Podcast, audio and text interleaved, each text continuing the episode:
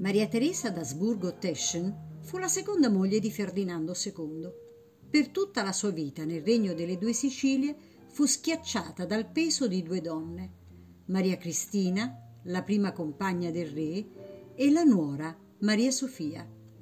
Tra due giganti la sua piccola statura divenne ancora più bassa, le sue scelte ancora più infauste.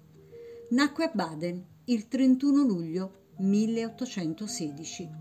Rimase orfana di mamma a tredici anni.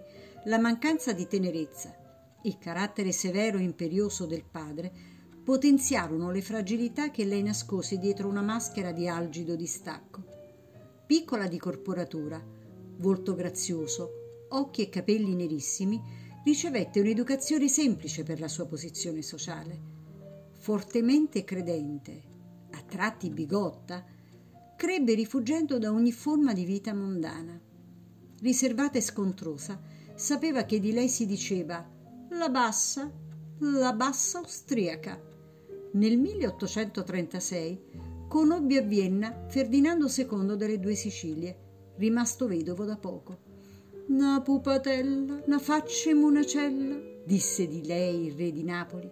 Il fidanzamento aveva l'obiettivo di rinsaldare i legami tra i Borbone e gli Asburgo. Le nozze furono celebrate a Trento il nove gennaio milleottocentotrentasette. Dieci giorni dopo il suo arrivo a Napoli, un terribile incendio si sviluppò all'interno delle stanze della regina madre, tanto da dover richiedere l'abbattimento del palazzo vecchio, quello di epoca vicereale. Furono in molti a credere che l'arrivo della giovane sposa fosse un evento infausto. A questo si aggiunse lo scoppio di un'epidemia di colera nell'autunno di quello stesso anno. La notizia della iella non mancò di arrivare a Maria Teresa, che reagì accentuando ancora di più la sua forma di isolamento, scegliendo di trascorrere il suo tempo all'interno del palazzo, con poche uscite pubbliche e conducendo una vita ritirata, dai toni sommessi e borghesi, mantenendo relazioni con poche persone appartenenti alla fazione più reazionaria e antimoderna del regno.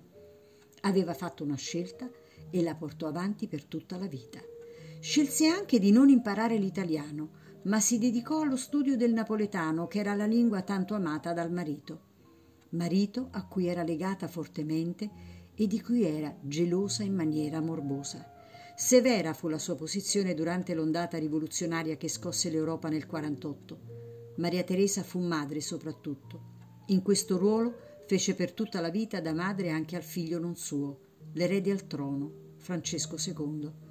Fu lei a organizzare il matrimonio con Maria Sofia di Baviera e se ne pentì per tutta la vita. Ferdinando secondo si spense, consumato dalla malattia, nella reggia di Caserta il ventidue maggio milleottocentocinquantanove. Maria Teresa lo pianse fino allo sfinimento. Con lui andava via una parte della sua esistenza, la parte migliore, quella a cui si era aggrappata con tutte le sue forze. Divenne regina madre di un regno dove il re era un figlio non suo. Morì ad Albano l'otto agosto milleottocentosessantasette, a soli cinquantuno anni, sepolta nella chiesa di Santa Maria della Stella con l'ultimo dei suoi figli.